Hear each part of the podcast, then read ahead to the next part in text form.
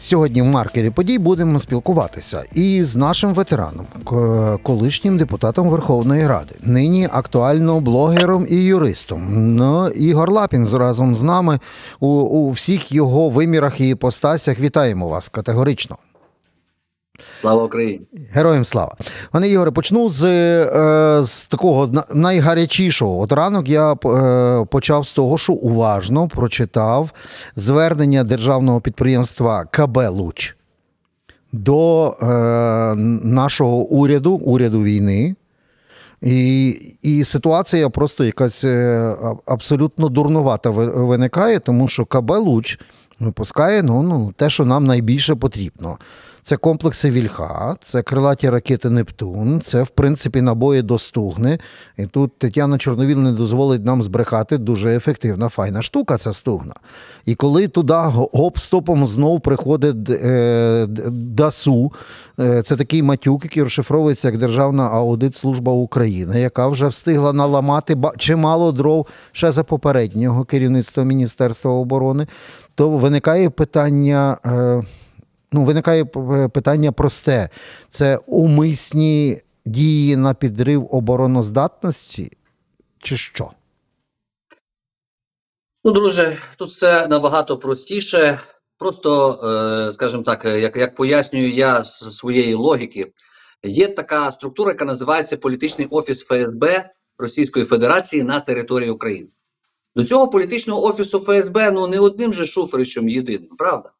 Тобто є дуже дуже багато персоналів. Я сьогодні не буду накидати там лайна по прізвищам. Ну на кшталт е, політичний офіс ФСБ організував зустріч Зеленського, незрозуміло з ким в Омані. А потім незрозуміло якось е, президент поїхав через суд на сутки пропав. Потім полетів якось там літаками непонятного Патрушева. Ну ми зараз можемо тут знаєш навернути, ще приліпити сюди, трошки накинути зверху Вагнергейта ще накинути скорочення Збройних сил України, ще накинути замороження ракетних програм.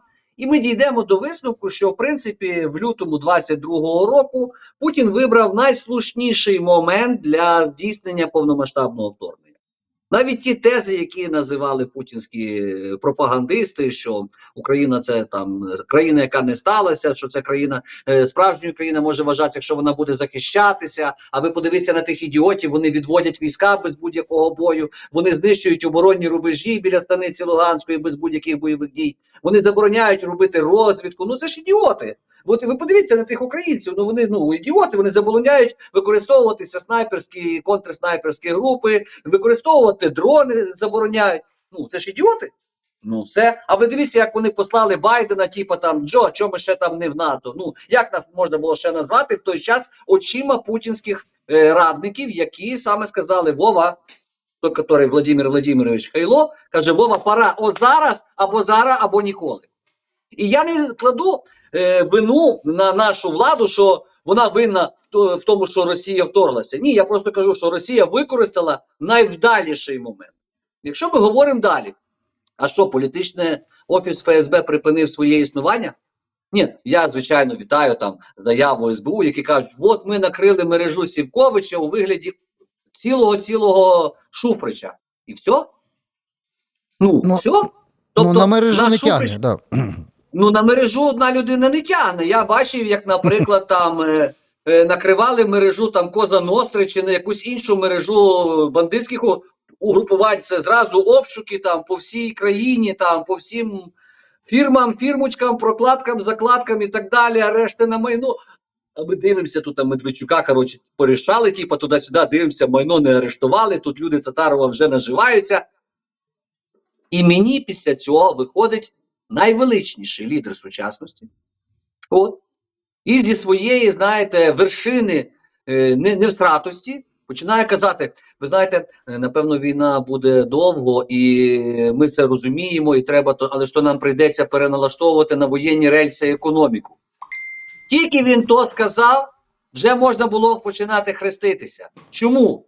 Це команда для роботи політичного офісу ФСБ. Бо налагодити на воєнні рельси в економіці можна лише те, що працює заради воєнних рельс. Правильно? Тобто вони ж не пішли, умовно кажучи, там розбиратися ну, з закупівлями енергоатому. Вони пішли розбиратися з виробниками зброї, і Держаудитслужба на, на цьому тлі здобула собі, ну скажімо так, сьогодні неймовірної слави просто негодяїв. А в перспективі, я думаю, що ну розумієш, як, як би так не наговорити, бо ж я ж юрист. Я, Ну, от я Ти та, та, грамотно, та, та, та, та, я бачиш, так, так собі так думаю. Ну, давай скажу з точки зору військової людини. Отже, коли військова людина бачить перед собою проблему, ворога і так далі, та? тобто, що він робить? Він робить дві речі. Військовий в першу чергу забирає цю проблему, а в другу чергу він ліквідовує джерело цієї проблеми. Ну бо інакше ця проблема буде виникати знову і знову. Якщо по мені, умовно кажучи, працює вогнева точка супротивника, я маю придавити, як то кажуть, саму цю вогневу точку. Ну і звичайно е, намагатися уразити, щоб в, не, в е, нових е, підрозділів не було там можливостей, тобто зруйнувати цю позицію, там зруйнувати там не знаю, там склади БК і так далі. Та? Тобто я маю ліквідувати проблему, не, не лише наслідки долати її вічно. Стоп, ну, Зеленський сказав. А, е, Ігоре, але тут такий один момент. Будь-яка людина, яка е, вірить в державу як ефективну бюрократію, скаже так: без державної аудит служби держава не встоїть, а особливо в таких умовах, коли в нас фактично і оборонний, і внутрішній бюджет це е, бюджет зовнішніх допомог і запозичень. Нам потрібна аудит служба, але в нас виходить так.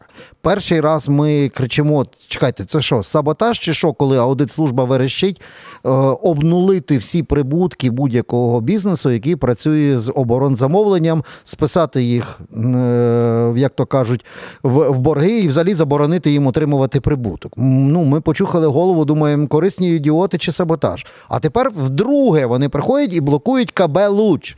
І от тут вже е, саме це питання про джерело, яке е, повторюється. Кадрова політика в державі Україна повністю підконтрольна одній людині, пану Єрмаку. Угу. Ми, ми тут можемо, знаєш, ходити огородами там навколо та, та близько, але все рівно ми прийдемо до того, що держава Україна, як сказав не Ігор Лапін, франшиза е, Яр, Ярко, е, це, Славко Юрчишин, він сказав, що е, з парламентсько-президентської республіки Україна вони перетворили її в офісно президентську. Ну що тут не зрозуміло? Поки Зеленський зайнятий дуже хорошими речами, він їздить по світу, збирає наші оплески наші з вами оплески. Хоча зараз вже він збирає не оплески, а тепер же він збирає е, звіздюліни від західних партнерів вже за свою роботу, за не за нас з вами, бо за нас з вами це тільки оплески. А оці подзатильники, знаєш, то це вже не, не наше питання. Це питання саме цієї роботи е, того треша, який привів Зеленський. І в цьому контексті, якщо ми говоримо сьогодні, чи може існувати держава без, е, без перевірок? Ну, звичайно, ні. Ну як? Ну аудиторські перевірки потрібно робити, потрібно там е, досліджувати і так далі. Але ж е, є таке поняття, що зараз іде е, війна в нас, так? Тобто в нас воєнний стан і так далі. Е, я тут приклад можу привести лише, ну, умовно кажучи, Ізраїль.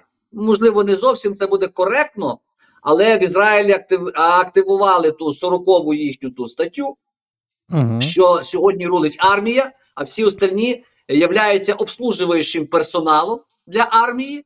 І армія лише ставить в курс політиків, що от ми зробили то-то, то-то. Тобто не політики керують армією, а армія просто ставить курс. Це країна, яка е, склалась так, як по, по на думку да, дуже багатьох, яка буде себе захищати. Да? Ну, ми просто говоримо зараз в цьому контексті. В нас же виходить, це вже як диверсійна робота на території ворога. Тобто е, політичний офіс ФСБ прикриває диверсійну роботу російських спецслужб на території України. Україна ж для Росії ворог, ворог. Ну от вони якраз і прикривають. І таким чином, е, заблокувавши найуспішніші увага державні підприємства, да? тобто ми, я ще хочу наголосити слово, слово Державні. державні, підпри... державні підприємства, які сьогодні показали неймовірні результати. Ну про що таке стугна, я теж можу розказати, тому що ми якраз з Танією перші дні війни якраз і займалися тим, що думали, яким чином е, допомогти патріотам е, врятувати стугни. Скажімо так, за що дуже багато хто з нашої групи отримали кримінальні провадження. Ми знаємо цю всі А вже закриті ті всі провадження. Закрили вже їх чи Це далі дуже висять? розумієш, я ж мені ж ДБР не доповідає. Але я знаю точно, що по підрозділам тероборони, по бригадам тероборони розіслали листа, копію листа такого мені присилали побратими. От які, ну є ж багато ж ну, нормальних людей, які розбираються в ситуації. Ну, наприклад, умовно кажучи, прошу повідомити, в якому підрозділі служить, служить і служив е, капітан Збройних сил України Ігор Лапін. Розумієш? Абсурдність. А вони кажуть, зайдіть на нього стрітку на Фейсбуці, там ж Там написано, написано. командир батальйону спецпризначення, та-та-та, така-то бригада. Ну ви що, ну реально, ну дебіли. Але вони не дебіли, друже. Я теж так думав, що це ідіотизм і так далі. Ні, не ідіотизм, не ідіотизм. Це ціленаправлена робота. І справи закриті чи призупинені, чи поки що там лежать, чекають свого слушного моменту, бо Таня же ж вона тими стугнами ну успішно шпалить е, російські танки. Як би там не було в неї підтверджених вражених цілей, там список такий, що дай дорогу. От. І ми це знаємо всі. І в цій ситуації Стугна показала себе як, е, ну скажімо так, скажу з точки зору спеціаліста. Е, Якщо йде колона і нормальна позиція, зі стугни можна вивалити всю колону. Джевелін він має теплове наведення, він може вільнути до того, що вже горить раніше підбите. Тому з Джевеліна вигідніше підбивати першу і останню е, техніку, а потім давати координати і вивалювати вже всю колону. З тугною можна працювати так, знаєш, бо там зовсім інший принцип, там не, тип- там не тепловий принцип і так далі.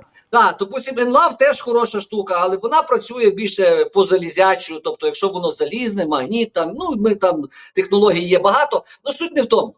Далі, е, Нептун показав на крейсері Москва, що круче Нептуна, в принципі, на сьогоднішній день, ну, гарпун теж хороша штука, але Нептун, я скажу, файна річ.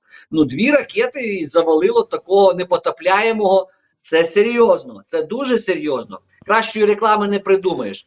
Запас тої вільхи, який зробили, ще встигли виготовити цю вільху, нам допоміг е, в перші дні повномасштабного вторгнення вивалювати дуже великі колони росіян біля Києва. Невеликий запас, який вдалося врятувати, Богу дякувати, він працював, і я знаю, як він працював. То навіть вже з власного досвіду знаю. Знаєте, горизонтальні зв'язки в Україні вирішили більше питань, ніж вертикаль. В- ніж вертикаль, Бо на початках на початках не було тої вертикалі. Ну сьогодні вертикаль якраз таки вона взяла все, всі бразди керівництва в свої руки і починає формувати. Добре, але тут якраз виникає і когнітивний дисонанс, бо це в межах вертикалі державної.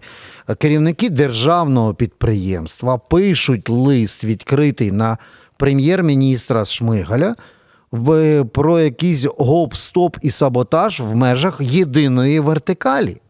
Ось в чому парадокс. Пояснюю.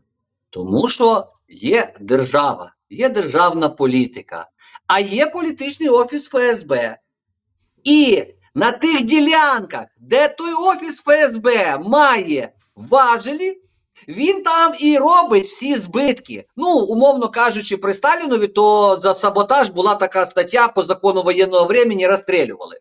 Сьогодні ну, нема такого поняття, як закони воєнного часу. Нема такого. Це придумали, знаєте, це як більш такий літературний вислів. У нас є правова держава, Богу дякувати і так далі. Але такого поняття, як саботаж і так далі, нема. В той же час ці дії носять відверто характер державної зради. Тому що наслідками діяльності Держаудитслужби минулого разу це була купа кримінальних проваджень. Сьогодні, фактично, наслідками діяльності Держаудитслужби ми бачимо зу- майже зупинку виробництва.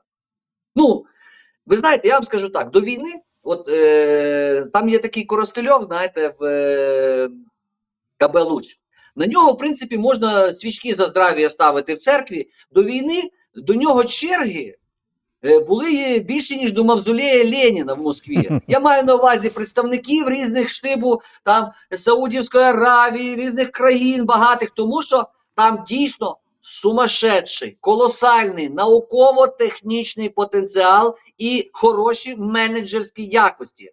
Але проти Крастельова порушуються перед війною кримінальні провадження. Ми пам'ятаємо цю історію. Зараз під час війни ми чуємо оці всі речі з Держаудитслужбою і з ДБРом, з тим самим ДБРом, який нещодавно нам е, розповідав про е, клістрони, е, пам'ятаємо, да? тобто це по фактичне знищення, намагання знищити систему ППО України. Ну їх просто забрали і, і не віддавали. Так, ми пам'ятаємо цю історію. Так, вони їх віддали. Вони їх віддали, якщо я не поминяюся. Ну десь більше через півроку після того, як вже почалось повномасштабне вторгнення. Ну це взагалі, це ти розумієш, друже? Ну ми ж можемо говорити будь-що, але це є виключно робота політичного офісу ФСБ, тому що неважливо. Чиїми руками, яких структур чи підрозділів, великих чи маленьких, робиться шкода державі у її захисті.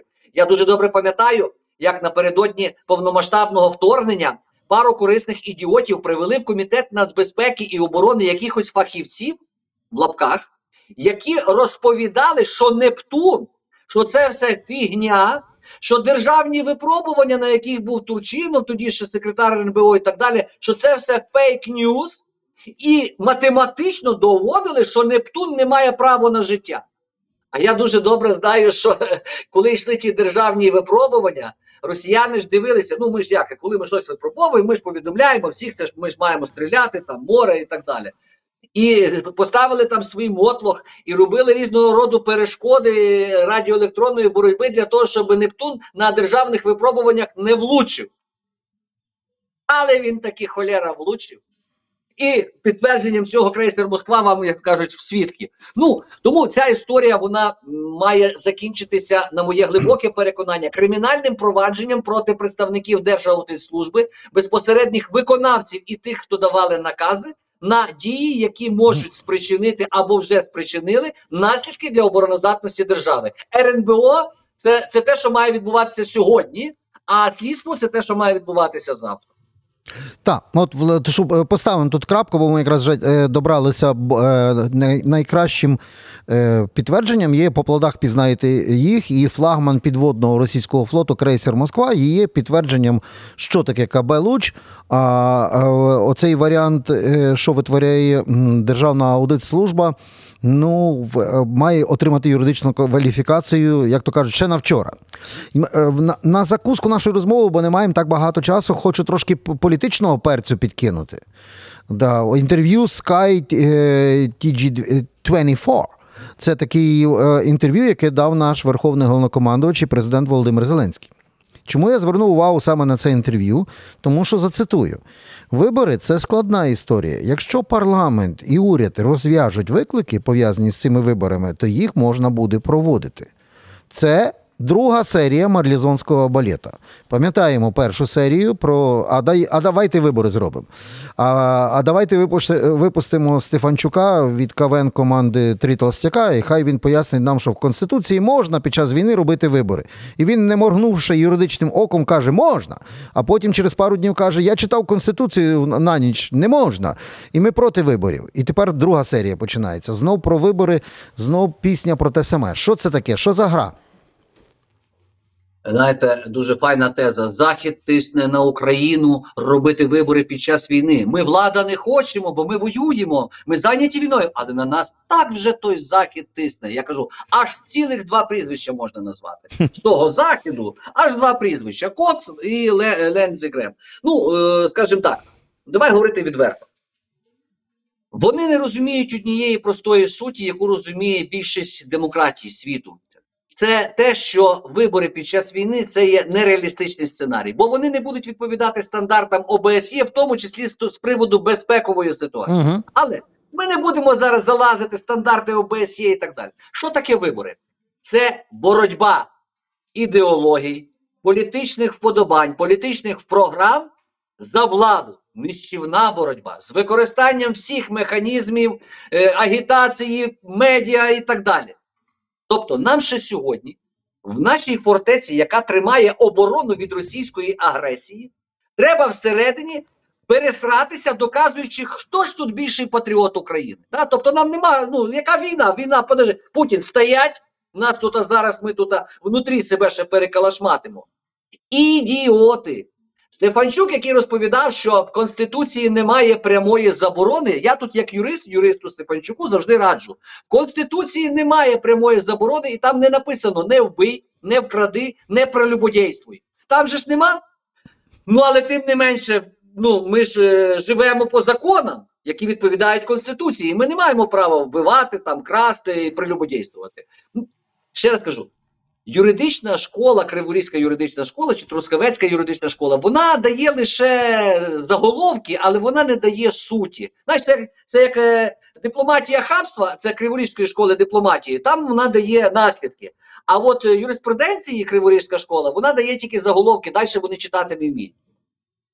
Розірвати сьогодні суспільство, до речі, це казав Стефанчук в липні, що це призведе до розколу суспільства. Ми ж маємо бути єдиними. Ну але тим не менше, липень від серпня це ж далеко, а вересень це ще ж далі. Тим не менше, на сьогоднішній день команда Зеленського в рожевих мріях своїх, в самих вологих мріях, вона бачить, спить і бачить, як легітимізувати себе на другий термін. От Мгм. просто щоб ти зрозумів, друже, це цей треш при якому я казав, ми готові з ним довоювати, але дивлячись на той треш, який відбувається з крадіжками, з цим з, тими аудитслужбами, з цим всім лайном, я вже кажу, я вже себе почав ловити на мислі, що слухай, ну, ну як ми з цим трешом довоюємо, та нас загине більше. Але потім я собі сижу і думаю, почекай, почекай. Ну але ж якщо ти, Ігор Лапін, ще таким чином дасиш можливість їм легітимізуватися ще на другий термін, то ти ж їх врятуєш від культ походу в СІЗО на перший термін. Бо для них не піти на другий термін це означає сісти в перший термін. І вони це розуміють, і я це розумію. А протиставити їм сьогодні суспільство може лише прізвище військових волонтерів. Але військові волонтерами, по логіки Зеленського, мають лише е, своєю мовчазною згодою проголосувати за щось. Бо брати участі під час війни вони не можуть. Бо військовий не має права по закону бути членом будь-якої політичної сили чи партії. А почекай, а як же тоді відкриті партійні виборчі списки і цей закон, про який проголосувало минуле скликання е, для виборів, що от мають бути відкриті партійні списки? Зелені ще сидять і дивляться, як би то вернути мажоритарку, ну щоб легше було на Волині, наприклад, там умовно палиці чи ще кому-небудь купити один округ, але, але не по всій Україні за Майбах. Бо за Майбах по всій Україні нуль, розумієш? Ну, за майбутнє та політична сила за майбутнє в лапках Коломойського, та? Так, але так. тим не менше, але пройти по мажоритарним округам е, вони собі можуть пару округів купити, нашу їм всю Україну там розкачувати. Розумієш? Вони мріють про повернення мажоритарки. І друга їхня мрія, якщо вже все ж таки не получиться мажоритарки, то в них є друга мрія закриті виборчі списки. Ну тобто, умовно кажучи, Коля Котлета в камуфляжі буде в нас виступати як воїн, а за спиною будуть ховатися безумні там і всі інші, які тільки Мгм. можуть вони напхати в тому мішку. Така історія. Ну, зрозуміло, чому ми тепер змушені слухати і дивитися другу серію. Можливо, ще буде третя, але це про це ми з нашим комбатом, з е, айдарівцем, ю- юристом і блогером Ігорем Лапіним поговоримо наступного разу. Я дико дякую е, за розмову і до нових зустрічей. Слава Україні! Героям слава!